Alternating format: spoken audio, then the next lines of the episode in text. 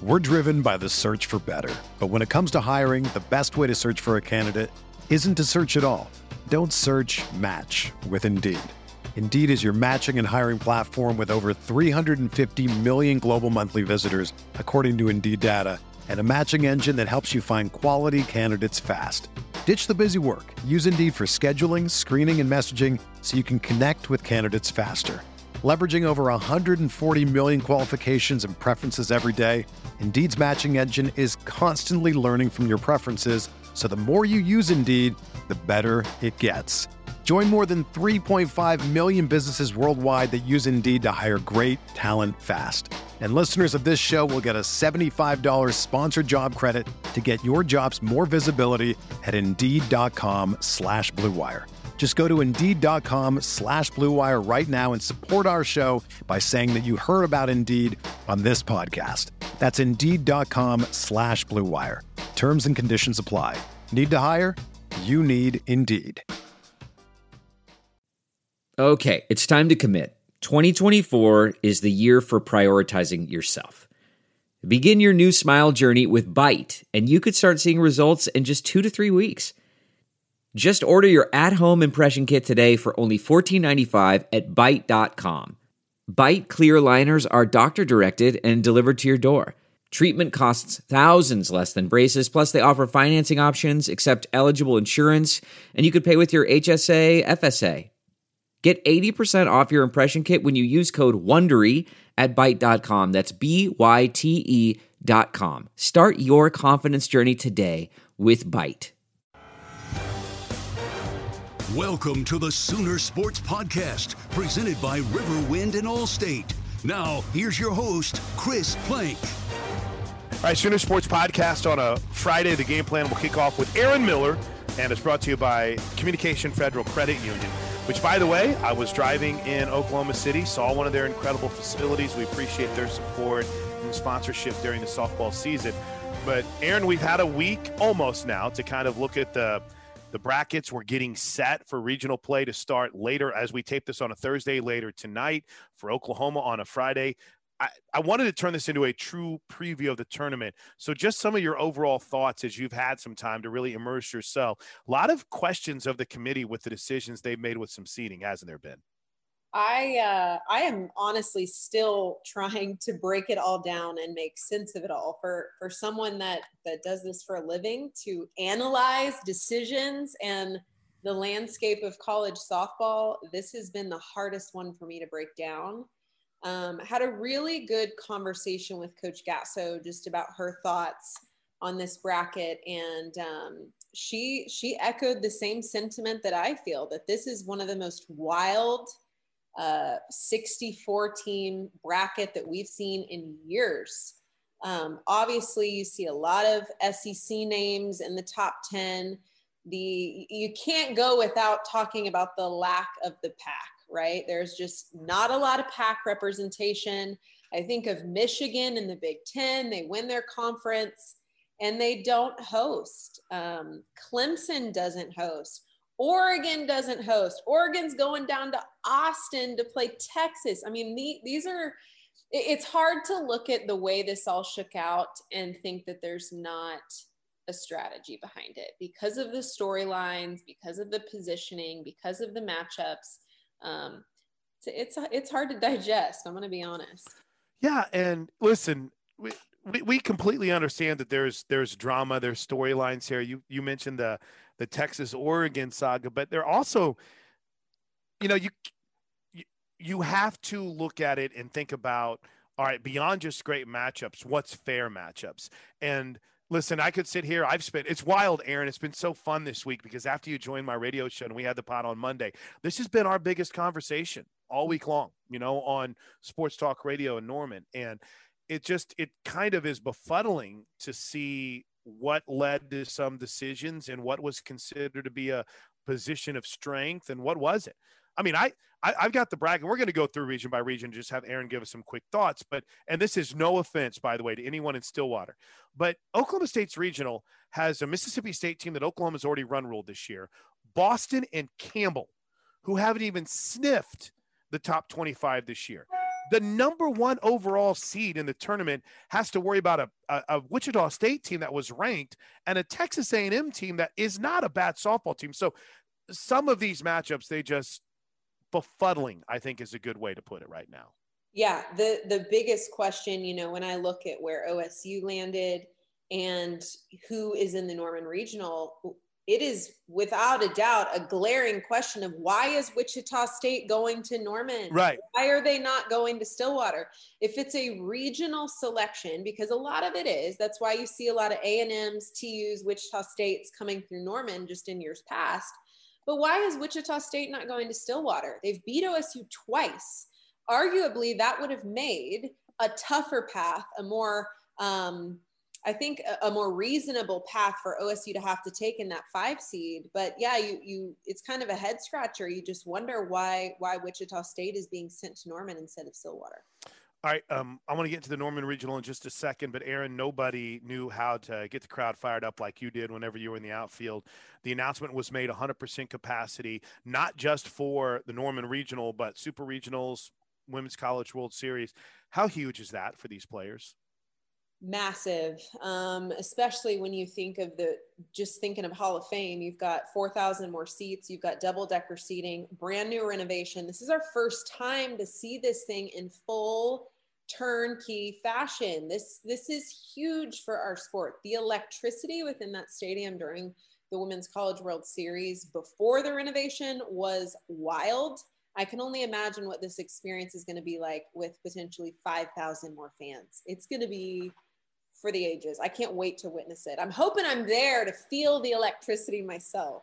Hey, where are you? Are, which regional do you have? Do you have the Austin regional this weekend? No, uh, I am in. I'm here, uh, right. so I'll be calling it from my house. Then I'm actually calling the Knoxville regional. Knoxville. Yeah, oh, so there, there is there is talk that there there might be some travel involved in super. So fingers crossed, I can get into a ballpark next week and and be uh, reunited with the sights and sounds. So by the way, the Knoxville Regional is one to keep an eye on for Oklahoma Sooner fans because, you know, if Tennessee advances to the Super Regional against Missouri or whomever advances, there's a chance that could be the team you see if and when Oklahoma makes a push towards the Women's College World Series. All right, let's just get some snapshots here because – uh, we got some questions for you on Twitter. We asked for them at OU on the air. We'll ask those at the end, but I want to ask you about each regional and get some thoughts. So let's start in Norman, since this is the Sooner Sports Podcast. Oklahoma, Morgan State, the first game tomorrow. Uh, well, the second game tomorrow night at 7:30. Then you have Wichita State, A and M. I really like Wichita State in this regional, Erin. I think that's a really good team. Texas A and M has a couple of standout players, but man, Shocker's got a tough job. But I think we, I think that's the team the Sooners could see on Saturday. Bredbenner has had so much success at Wichita State. When I think of kind of a sleeper, you know, like a sneaky talent, Wichita State comes to mind. Um, they always have a great pitching staff. They always put together a quality offense. Um, Brett, Bredbenner knows what it takes to play at this level, and I'm eager to see what they bring to Norman. They always bring their best punch when they play OU. You will see tough softball. I'm telling you yeah. guys, I said this the last time we talked, Plank, is that this is not going to be a cakewalk for OU. There, there is an inherent kind of rivalry between A&M and OU because it, it is almost inevitable. I look at my four years at OU and I think A&M came through Norman three of those four years. They did. Whether it was supers or regional. So for some reason, those two teams, A&M and OU, always cross paths on the path to the Women's College World Series. So this is going to be a tough weekend of competition for Oklahoma. 13 A&M came here for the supers 14 the regionals and i tell this story a lot. In 2015 i was working a baseball game with toby. Had erin miller not hit a walk-off home run that three-run shot i would have had to go down and call your guys next game. So you gave me an afternoon off and i'm very appreciative of that. Uh, so so we'll have more on oklahoma coming up here in just a bit but let's move down to seattle where there's been a lot of controversy around the Washington regional. Not just in that Washington wasn't a top eight seed, but you throw the Big Ten champion in there. Uh, I just those two teams are going to go after it. It's no guarantee that Washington gets out of there. But how good are the Huskies? I mean, Jocelyn Alo is a National Player of the Year finalist. Rachel Garcia is a National Player of the Year finalist. Oh, so is Washington's ace in Gabbie Plain. I mean, this is criminally underseeded, but yet it, it it's what we've got, and that's going to be a fantastic regional. You know, when I look at this from a bird's eye view, for me, I, I'm comparing where some of these teams fell into place. To me, when I look at a 12 seed Texas in comparison to a 16 seed Washington, you would be hard pressed to convince me or any other analyst in our sport that by four seeds, Texas is better than Washington. I right. just can't swallow that pill. I, I, you know, when you look at defensive numbers and pitching numbers, Washington has the best defense in the nation and arguably one of the best arms in the nation. And they're potentially going up against the best offense in Oklahoma. To me, this matchup should be on the Hall of Fame field, not to get to the Hall of Fame stage. Um, but make no mistake, Michigan is going to be giving Washington a run for their money. Michigan, in my eyes, should have been hosting. They won their conference. Um, and that makes makes you question, you know, what is that worth? What is winning your conference worth? If it doesn't get you a host seed, what does it get you? Um, so I think Michigan is going to have a chip on their shoulder walking into Seattle. All right, you're going to Knoxville. That's uh, now again. I look at things from a Women's College World Series perspective. The Knoxville Columbia regionals will play each other, and then that winner could potentially be the Sooners. Well, it would be if the Sooners advance first round Women's College World Series matchup. You've dug into a lot of these teams. We saw Liberty twice this year. They gave the Sooners all they could handle in one of those two games. James Madison has always been good. Not an easy draw for Tennessee and Knoxville, is it? No, uh, James Madison, as you guys know, their their growth over the past five years has been huge. Some amazing arms coming through JMU. Liberty is tough, coached by Dot Richardson, just a legend within our game. Had a chance to talk with her yesterday, and her passion, her excitement, and her confidence within this team just exudes. Every time you chat with her, she's like, This team is gritty. They cannot wait to get after it. And when I talk about chip on the shoulder, to me, Dot Richardson lives that. Every day she is out to prove why Liberty deserves respect, and they do. Um, they always put together a good team. The Bishop twins, um, Amber and Autumn, they're sixth year super seniors, complete studs. That one two punch at the top of the order, so good. And Eastern Kentucky, this is the first time they've won their conference since 2004. So this is a team that is so excited. I don't know if you guys remember the clip of them just erupting when they saw their name hit the screen um, yeah, it, it Knoxville is going to be fun. This is going to be a really good weekend of softball for Tennessee. I'm I'm eager to see these teams get after it. And then that Columbia regional, I don't know why, and you, you've got a lot of star players there. Sami Williams for Iowa State. It's the first Big 12 team stud, right? But I think there could be a Cinderella or a surprise come out of Columbia. But Missouri's really played well since we've seen them.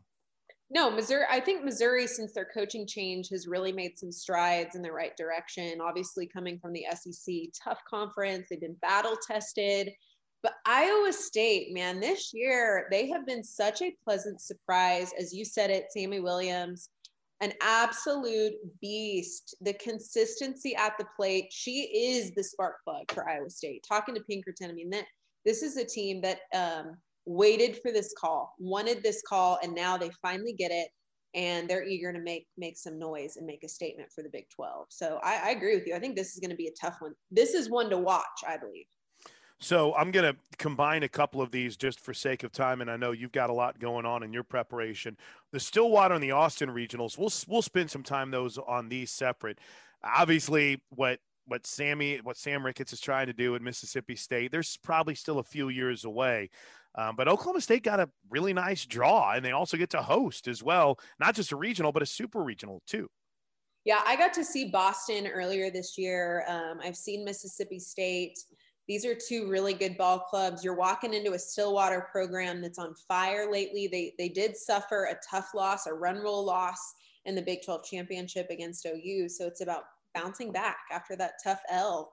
Um, but I, th- I think the fact that they have made a five seed is going to give them some confidence under their wings. Coach Gajewski over there has really put in the blood, sweat, and tears to get this program to where it is. His first year was in 2016. I think they were in a losing Big 12 Big 12 conference. They were, um, you know, he he described it as just kind of a, a penitentiary almost, where the girls did not want to come to the field. It felt like a jail. It felt like something that they had to do and now they enjoy it he's created this amazing personal relationship with each one of his players, and they are all pulling the rope in the same direction. That's why you see them seated where they are. They are fighting for their name. Um, and then Austin, I mean, Plank, this is this is the storyline of all storylines. This is it right here. This is it. I mean, I can't think of more drama without, you know, right out of the gate for regionals. Oregon facing Texas. So if you're new to to the softball drama and the coaching changes, Coach White now at Texas came from the University of Oregon, and Coach Lombardi now, who was the assistant at Oklahoma, the pitching coach, is now the head coach at uh, at Oregon. So the Ducks and the Longhorns going head to head. Quite a few of the Ducks under Coach White while he was there came over with him to the University of Texas. So this is going to be, I think, an emotion-filled matchup. Uh, I, I would guess, as far as viewerships go, when those two teams face off, people are going to be glued to their TVs. Glued. I know I am. I know I am. I, I, yeah, and by the way, Texas State's really good. That might be a little Oregon as well. I worry about that for Coach Lombardi. All right, and then the bottom part on this, I guess you could say left side of the bracket, depending on how you're viewing it. You get the Athens Regional, where Georgia is the two seed against Duke, and I know you've seen both those teams this year. And then Florida gets a pretty interesting draw, though. I mean, the best team in that regional might be the, the South Florida squad with kind of the way that they've played. That's interesting in what's going on right now in Athens and Gainesville, a potential SEC matchup in the Supers there too. Yeah, I, I think of of Duke. You know, they face off against Clemson to win the ACC. Um, this is the first time we haven't seen Florida State in that championship in quite a few years. So, to me, looking at two new programs fighting for the ACC championship, that is growth, ladies and gentlemen. That is growth within the sport of softball. This is the first full season that Clemson had on the field. Last year in 2020 was their first year to actually be on the, the field as a squad, but obviously got cut short due to COVID. So, um, Cagle is killing it both at the plate and in the circle. Uh, I thought they got a really tough draw going to Tuscaloosa. One of the, in my opinion, one of the toughest places to go play is in Alabama, and um, I, I, felt like that seed was was definitely underestimated. I feel like Clemson should have been hosting. Uh, Duke obviously Agreed. getting to host because they won the ACC, but they did not have the COVID approved site, so they're actually traveling to Athens. Just kind of the luck of the draw there. All right, so we're over to the other side of the bracket. Um, Tuscaloosa Regional, Alabama. Boy, you mentioned that ACC team, Clemson, as you brought up. Not necessarily an easy draw. You liked them quite a bit. Since you touched on that, we'll we'll bump down to Lexington, where Kentucky was in position to host last year too, when the season got shut down. But boy, they've got a doozy of a regional with Notre Dame there, and of course, we're all following Northwestern and one of your former teammates, Michelle Gascoigne, there is the pitching coach. I'm gonna tell you, Northwestern is good. They are so good. Um, their pitching is always tough. They always have a scrappy offense, but to me, it's their arm, it's their staff that really sticks out. As you mentioned, Michelle Gascoigne, a, a pitching coach over there, was one of the best to come through our programs, a lefty legend. Notre Dame, really, really good. Fighting Irish always puts up their best punch in postseason and facing a Kentucky team that's had quite a bit of success. I think that's going to be a good one as well. Then the uh, Tucson Regional, Arizona just announcing that they're back to 100% capacity. Of course, uh, Oklahoma transfer Mariah Lopez has had a bit of an up and down season for them. Uh, they've got Ole Miss, Villanova, and UMBC. But le- listen, what what Courtney's done at Arkansas and that Fayetteville regional is incredible. I know they got upset in the SEC tournament and they don't get a break with both Stanford and uh, South Dakota State being there, but man, it's pretty impressive to see what what Arkansas has done after where that program was when Courtney Deifel took over. I hate to look too far ahead, but thinking of a, an Arkansas and an Arizona team going oh. ahead, oh my gosh, that is going to be a killer, killer matchup. But Stanford, super eager to compete during postseason. That was another one of those teams that just erupted when their name was called. Um, Ole Miss has had a very good year. They look great in the circle. New coaching staff over there that's making some noise. So, I honestly, Plank, when I look at all of these regional sites, I imagine that we're going to have one or two dark horses that I think you're that, right that make some noise. I really do. I think so too. All right, then just real quick to kind of do our due diligence for the rest of it. Baton Rouge Regional will square off against Tallahassee. LSU sliding in a very highly thought of RPI team, but they got to deal with the Raging Cajuns. Who, if you go back to 16, that's who we played to go to the Super or go to the Women's College World Series. And then for Sooner fans, you love to keep an eye on that Tallahassee regional. Yeah, Auburn's there, and there's always a little bit of uh, back and forth between OU and Auburn fans. But how about the job Tripp MacKay has done over at Kennesaw State? They've got a couple of big wins this season. They beat Central Florida, who's a tournament team. Uh, they beat Auburn uh, earlier this season. He's done a really nice job there at Kennesaw State. Your former hitting coach. I know you're pretty pumped with what he's doing. Oh, you know, I when I look back at my career, I think of the the the individuals that have had some of the biggest impact on my growth. And obviously, Coach Gasso being at the forefront of that. But as far as offensive development and just expertise, Tripp MacKay is the best in the biz. He is so good. I think if you talk to the Lauren Chamberlains, you talk to the power hitters that have come through OU and were, were a part of his coaching time at, at the University of Oklahoma, they attribute a lot of their growth at the plate to him for good reason. Um, and you're seeing what he's bringing to the table to Kennesaw State. I followed his career as he's transitioned over there and um, a lot of success. So I'm eager to see what he will bring. He knows how to play in postseason, yep. right? Absolutely. Absolutely. And so that experience at a head coaching level is huge for those women. Um, but yes, you mentioned tough, tough in FSU with Auburn and UCF there as well. And then finally, the uh, final regional to talk about UCLA in Los Angeles.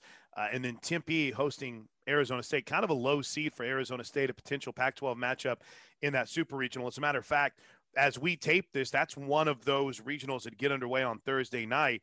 But hey, this is this is a pretty good little path for UCLA. I mean, Fresno State's been good this season, but hey, they Coach Inouye-Perez has to feel pretty good about the path they have in front of them right now. I uh, I think I think you nailed it. When I when I look at this as a whole, you know, you you're thankful in a sense that okay, Oklahoma got the one seed. Yes, like they got some recognition, but that one seed path looks almost tougher than the two seed path. you know? Like it it it is counterintuitive um, to look at the way this thing all panned out. And you are right. I, I think that the two seed UCLA has not an easy path, but objectively, I think possibly a little bit easier than the one seed. Um, potentially, will face ASU uh, in supers. And I, I agree. I think ASU deserved a higher seed. That was something Coach Gasso said in her interview yesterday was that just too low. 15 seed is just disrespectful, I think, to the success that Arizona State has had this year.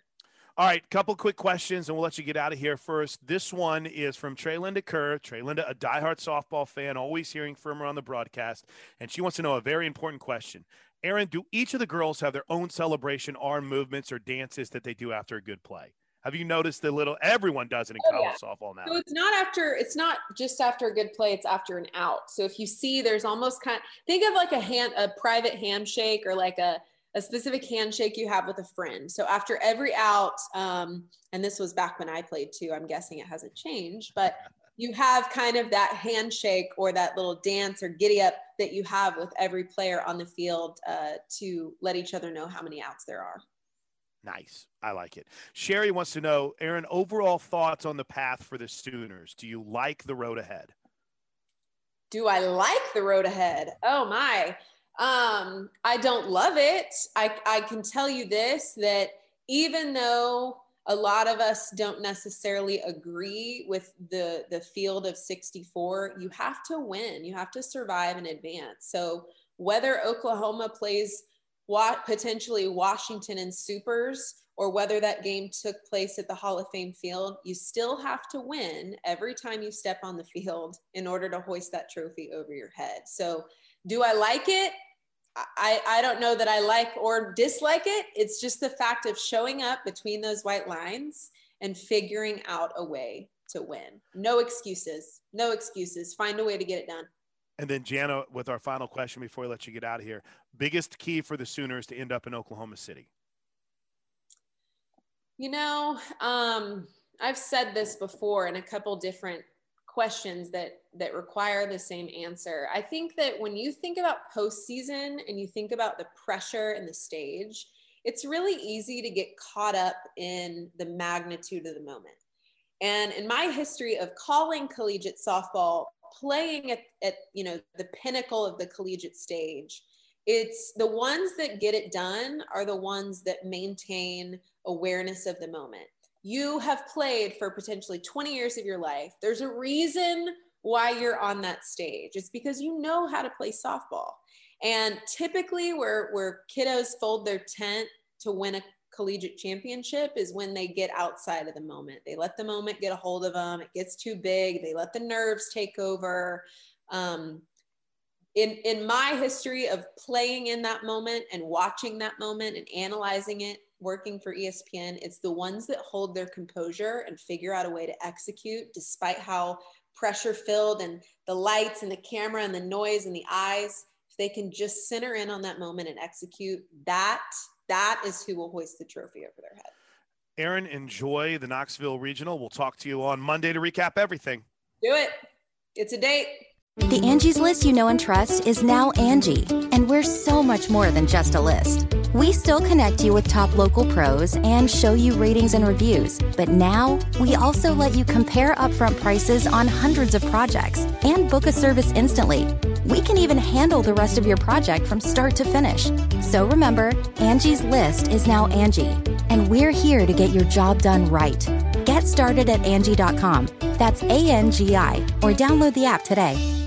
Delve into the shadows of the mind with Sleeping Dogs, a gripping murder mystery starring Academy Award winner Russell Crowe. Now available on digital. Crowe portrays an ex homicide detective unraveling a brutal murder he can't recall.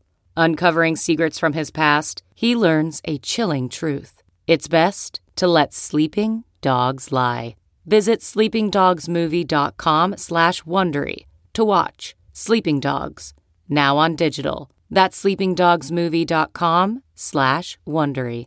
Man, that's great stuff from Erin to look not only at the Sooners region, but also as the NCAA tournament as a whole. She'll be back with us on Monday to recap regional play and hopefully looking ahead to a super regional. Now, this week, we learned that Jocelyn Alo was one of three finalists for the National Player of the Year – a couple weeks ago, Jessica Coody dropped a full feature on Jossie. It was really well done. But there's a lot of things that in the, I guess you could say, transition from an interview to a, a TV piece that might end up on the cutting room floor. So Jess was cool enough to make their full, unedited, uncut interview available for us right now on the Sooner Sports Podcast. Let's go back to when you're kind of growing up. And when do you feel like people started considering you a power hitter? Um, I feel like I really got that like power hitter nickname, I guess, from when I played baseball at 10. So I started T-ball at 4 and been playing baseball up until that and then started softball and I was doing baseball and softball at the same time. And then my first home run that I ever hit over the fence was against the boys. So that was like pretty solid to do that. And I did it twice in one game. So I feel like that's when I kind of got that I'm a power hitter type deal. So do you remember the feeling of hitting your first home run? I do. I remember I just busted out my bat, my new bat. It was a Easton Omen. And um, my first at bat just gone to center field and all the boys were like, "Whoa! Like we've never, no one's ever hit it out of there before." And like for me to be a girl to do that, I was like, "Heck yeah!" Um, and then what else? Oh, and then I hit my other one to left field, and they were like, "Whoa! Twice in one game!" I was like, "Dude, that's crazy."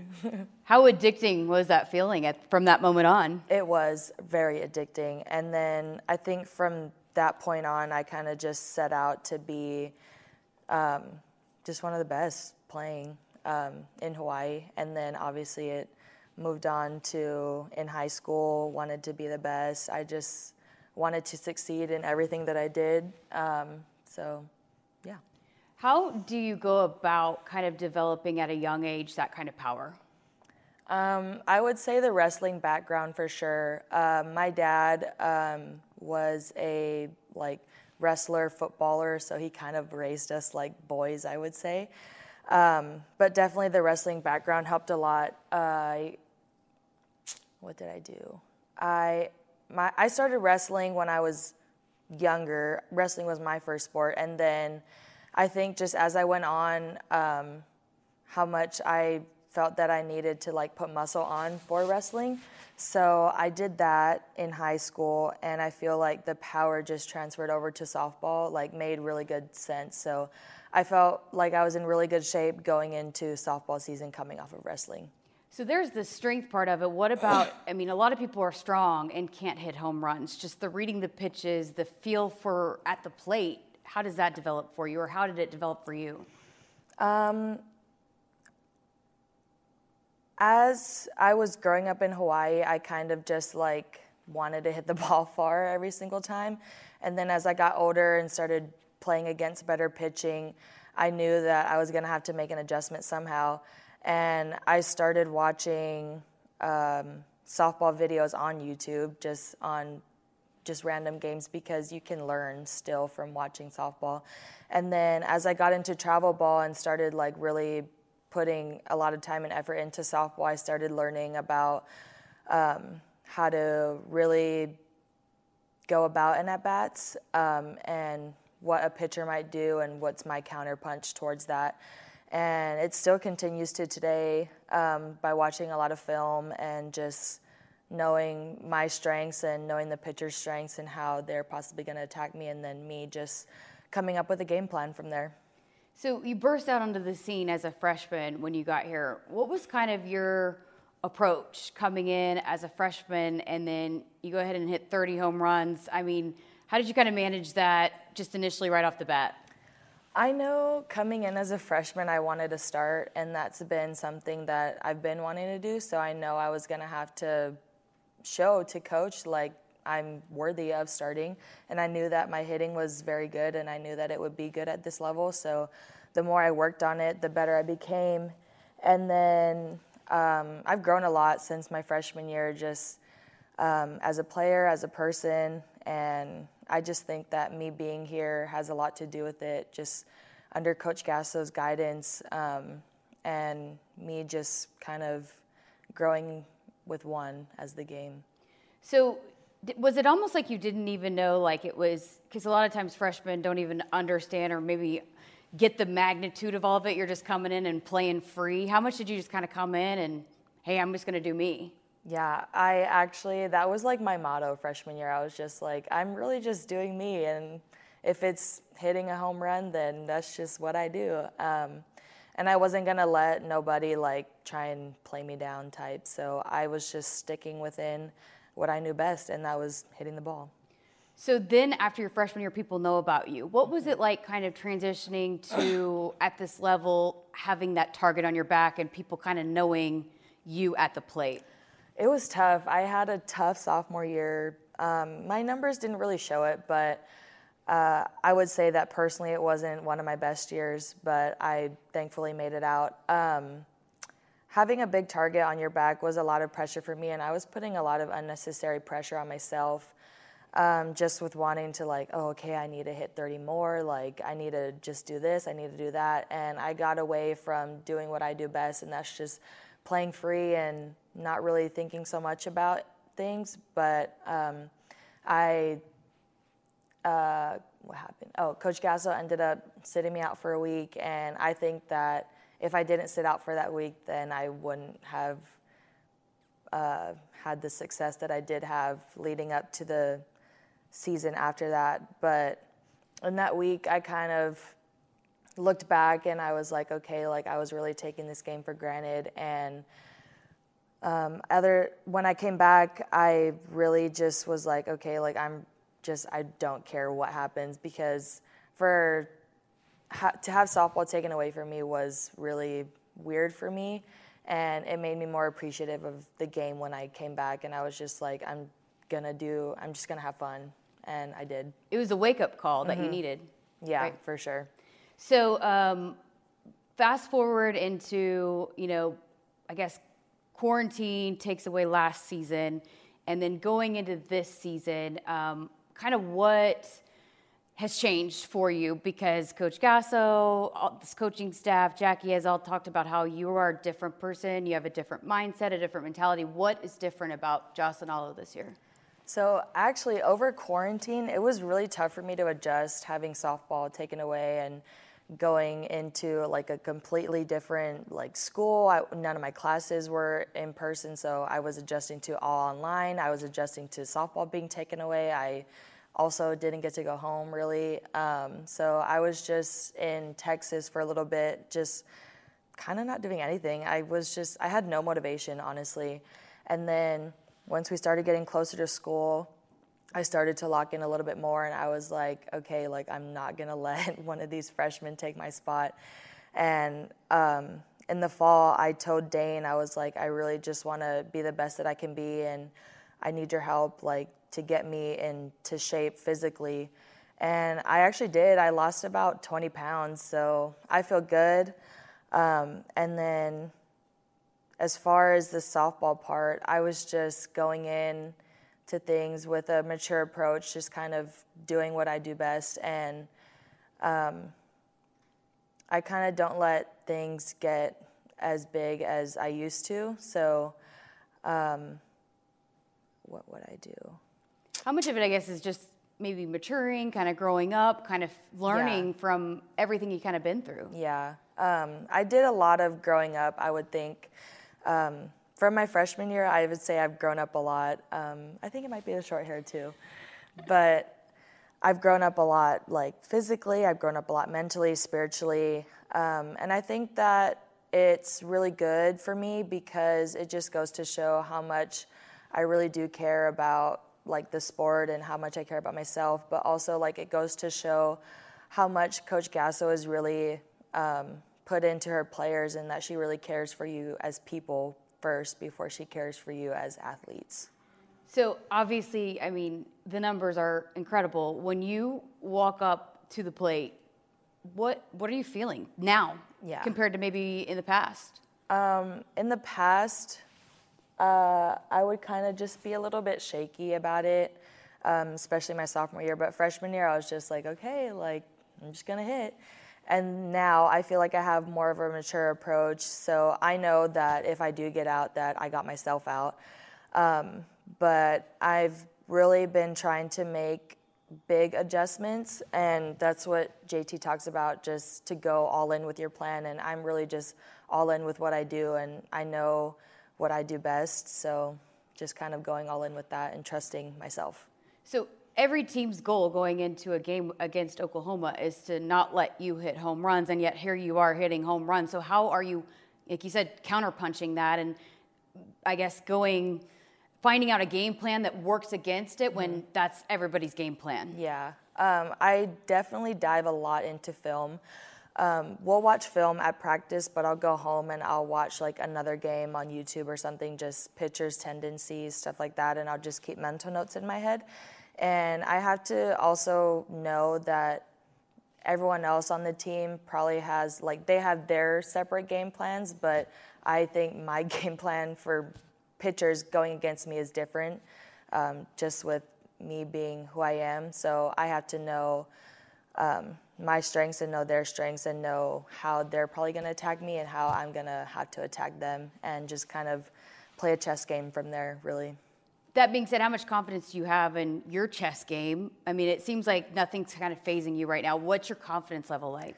Yeah, I have a ton of confidence right now. Um, not only just playing softball, but just as a person too. I've never felt more confident about myself, just being in my skin. You know what I mean? I used to have a lot of like body image issues, but now like I feel good. I feel strong. I know I'm cap- capable of a lot of things. Um, but I really just go up into the box and I know that I'm the best, and that's really just all you can ask for in the confidence aspect of things. And how much does it help to kind of have the people around you in this lineup Oh, that can gosh. help you protect you? Also, you know, people really can't, they can pitch around you, but good luck pitching Yeah. around this whole lineup. Yeah, they really are going to have to pick their poison. So if they don't pitch to me, they're going to have to pitch to a Kinzie Hansen or a Tiare Jennings or a Grace Lyons. So it's just crazy how much one through nine packs a punch. And even our bench, too, is loaded. It's crazy how much um, we've come together as a team and have really just said, like, hey, like, this is what we do, and we're just going to go out and do our best. What does that do for a hitter like yourself, knowing that you don't have to do it alone?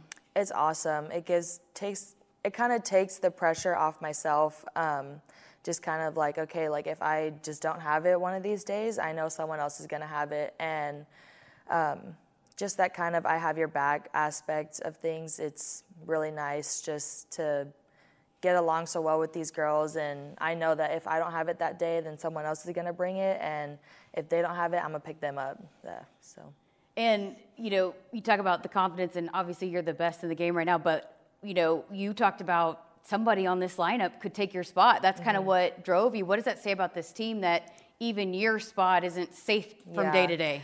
I think it just goes to show how much um, these girls are super locked into what we want, and we all know where that is. Um, but yeah, we just are super locked in, and coach always says that iron sharpens iron, and this group is full of iron. So. That's a great way to put it. Um, the do you feed off like if you see Kinzie Hansen hit a home run or you see Grace Lyons, like are you like okay, I'm I'm up next? Sometimes, yeah. Or like if I hit one, Hansen will come up to me after and she'll be like, "Hey, I kind of want to do that too." I'm like, "Go ahead, girl." But I get super hyped up for when I see them doing good too, because like I know the hard work that they put in, and to see that finally transfer over is awesome. So, being the numbers that you've put up, and I got to ask you about this, like, how do you manage people kind of all eyes on you, chasing those numbers, you know, keeping count of all those numbers?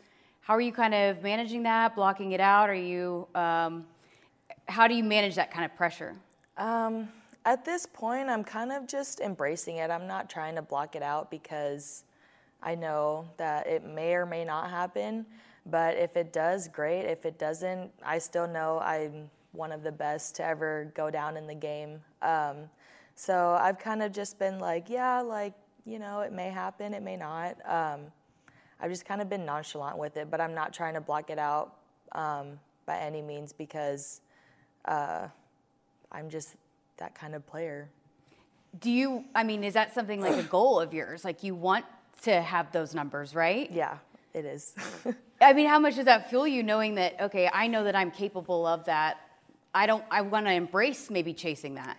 Yeah, it's crazy. Um, just thinking back, like I'm just a little girl from Hawaii, just and to see where softball has taken me and where I've taken myself. Um, I just think like um, when I was four years old, my dad would take me to the park and we would hit 500 balls every night and pick them up, come back, hit another 500. And that was, I wanted to do that. He wasn't forcing me to. So to see how far I've grown from that, and now I'm one of the best hitters in the nation, it's crazy to think about just now, like how far I've come and how much of a name I've made for myself, not only for myself, but I just want to be a role model to girls in Hawaii too and boys in Hawaii, just to know like with hard work and dedication that stuff like this can happen. And it's crazy that it's happening to me, but it's happening and I'm so grateful for it. It's not just the home runs, the hit streaks, RBIs. Are you thinking home run or are you just thinking, what do I got to do to get a hit? I'm just thinking just hit the ball hard because I can only control what I can control. I can't control if she catches it. I can't control um, stuff like that. I can't control umpire The strike wind. zone. So really just staying within myself and controlling what I can control, and that's pitches I swing at, the attitude that I have, and just the effort that I put in every day. And then you just talked about it, but what do you hope people learn from you come in, you have a huge freshman year, you struggle, and then here you are, you find your way through it. What do people maybe learn about what you've worked through and where you are today? Um, I think it they would learn um, just to not put unnecessary pressure on yourself and just to have fun with what you're doing. And I would say my sophomore year I wasn't having fun, and now I'm having a blast every single day playing softball. Um, and I tell the girls all the time, like, listen, like, I don't want you to go through the things that I've gone through, especially the young ones, because we have some really big names with Jayda Coleman and Tiare Jennings, Nicole May. Um, so I know that they're gonna go through stuff like that, but I just want them to know that I'm gonna, like, I'm here for you. I've been through that, like, and I don't want you to go through that because it was so unnecessary for me to go through that. Um, I just tell them all the time, like, I'm here for you if you need anything. Just not even as like a older softball player, but just as like a Sooner sister, like I got you. And we talked about your very first home run that you ever hit, and you remember it mm-hmm. so well. How does that feeling compare to the feeling of hitting a home run now? Oh, it's crazy. Um, I just remember uh, running around the bases the first time, like, whoa, this is so weird. And now, like, me running around the bases now is just like kind of another day at the ballpark for me. Um, but just to see how much I've grown, like I said before, like, it's just, it's so crazy. A girl from Hawaii, like, a pebble in the middle of nowhere, is out here, like, doing big things. Like, my name is known across the country. It's things I never would have imagined ever. Jossie is a finalist with Gabbie Plain and UCLA's Rachel Garcia. We'll be on the air Friday night. That's uh, tonight for some when you're consuming this 7:15 pregame, 7:30 with the first pitch against Morgan State. All right, Friday is obviously the start of the postseason for softball, but the postseason for men's golf already in full swing. And what an exciting finish to the New Mexico Regional for the OU men's golf team who are moving on to the national championships. Toby Rowland caught up with Ryan Hybl.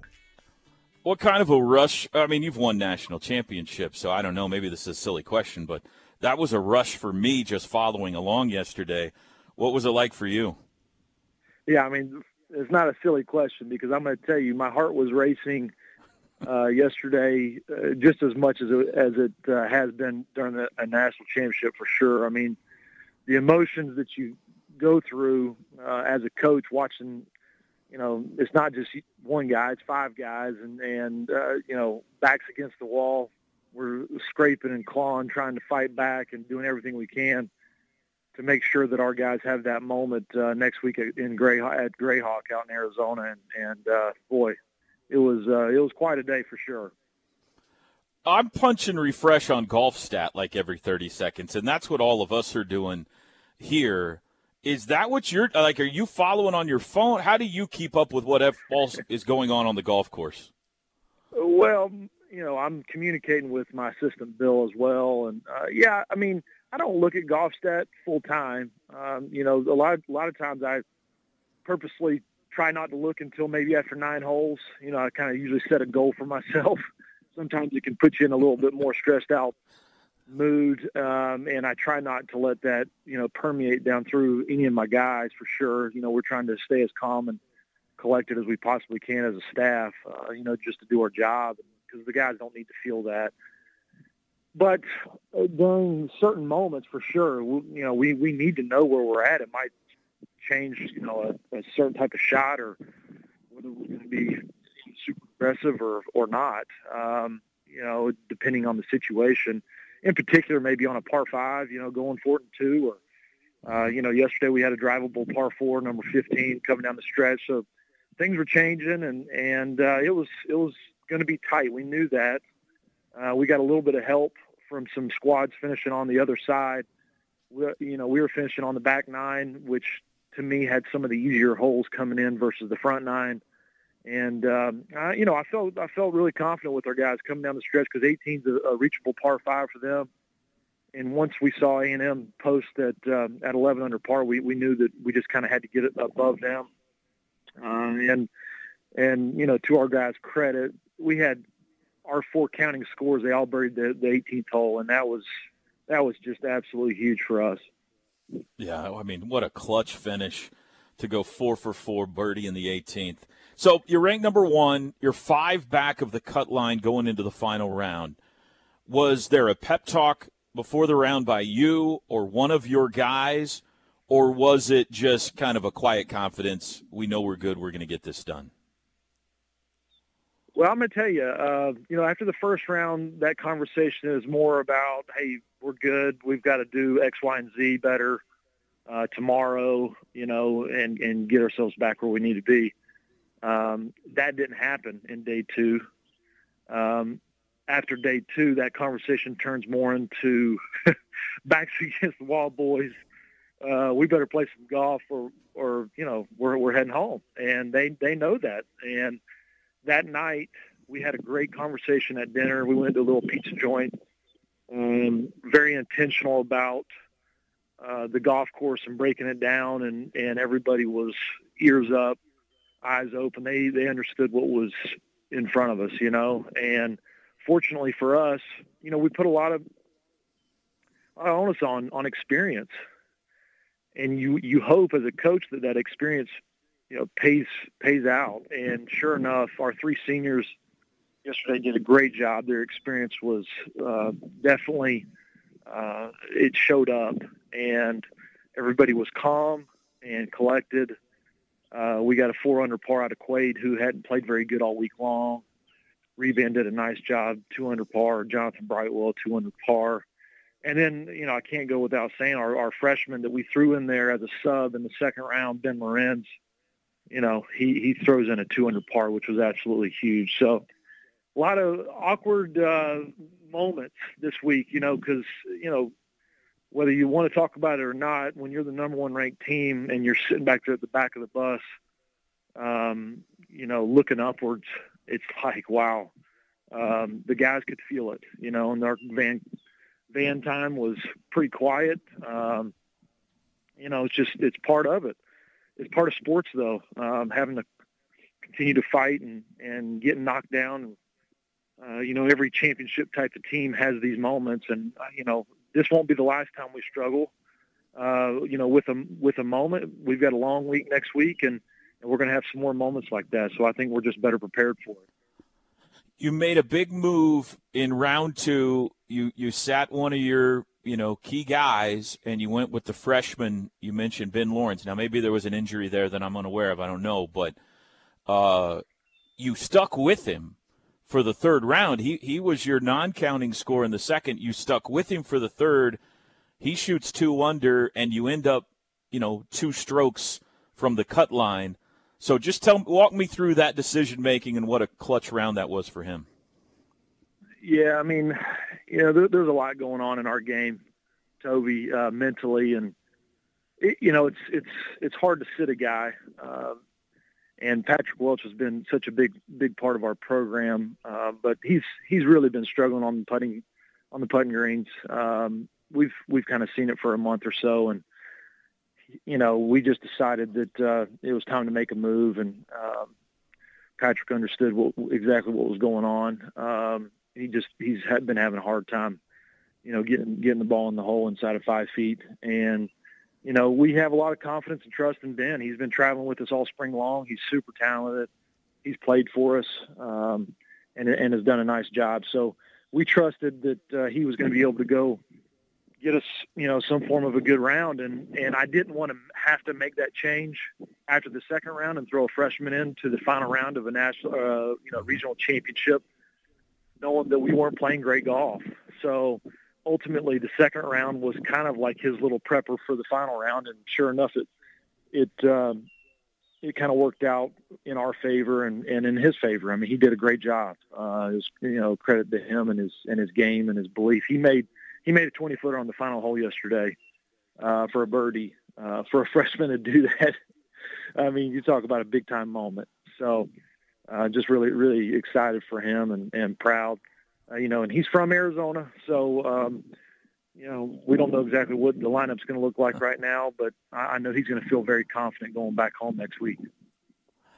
Last question, we'll let you go, Ryan. Thank you so much again for your time. Um, we were talking earlier today about Mike Miller for Florida. It was back in, I believe, the 2000 NCAA championship. Hits a game winner to beat Butler in the opening round of the NCAA tournament. If he doesn't make the shot, it's a buzzer beater. If he doesn't make the shot, Florida's going home in the first round. He hits a buzzer beater. Florida ends up running the table to win the national championship that uh, that year. Uh, I know you hope it's the case, but do you feel like? Well, let me ask you this: What does this say about your team? And do you feel like maybe you have have uh, catapulted your biggest hurdle here, and this could be leading to something special for you? Well, I mean, for sure, that's the hope. I mean, when yeah. we left Big 12, separate Prairie Dunes, you know, we got beat by a shot by Oklahoma State.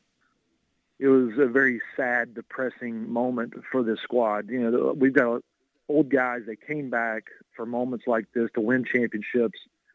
So when we left Big 12s, I mean, it was it was a tough scene up there, and um, it, there might have been a little bit of a carryover, and you know maybe I I'm, I didn't do a good enough job as as their leader to to to get us through that, but we needed this moment yesterday, kind of a shot of momentum in our in our veins, um, because when we left yesterday, it was a completely different scene than than what it was up at Prairie Dunes. So to your to your point and question, yes, I do think this is what we needed, um, and I'm excited that these guys get to have uh, another moment next week out at, in Grayhawk because uh, they definitely have everything that, that it takes to, to go do something special next week, and we just have to go execute. Uh, it was a lot of fun. That was a, a great day and a great uh, moment for your team, and uh, I can't wait to see what they do out in Arizona. Coach, thanks again. Appreciate it, and uh, hopefully we'll talk to you again maybe next week out there. All right, sounds good, Toby. Thanks.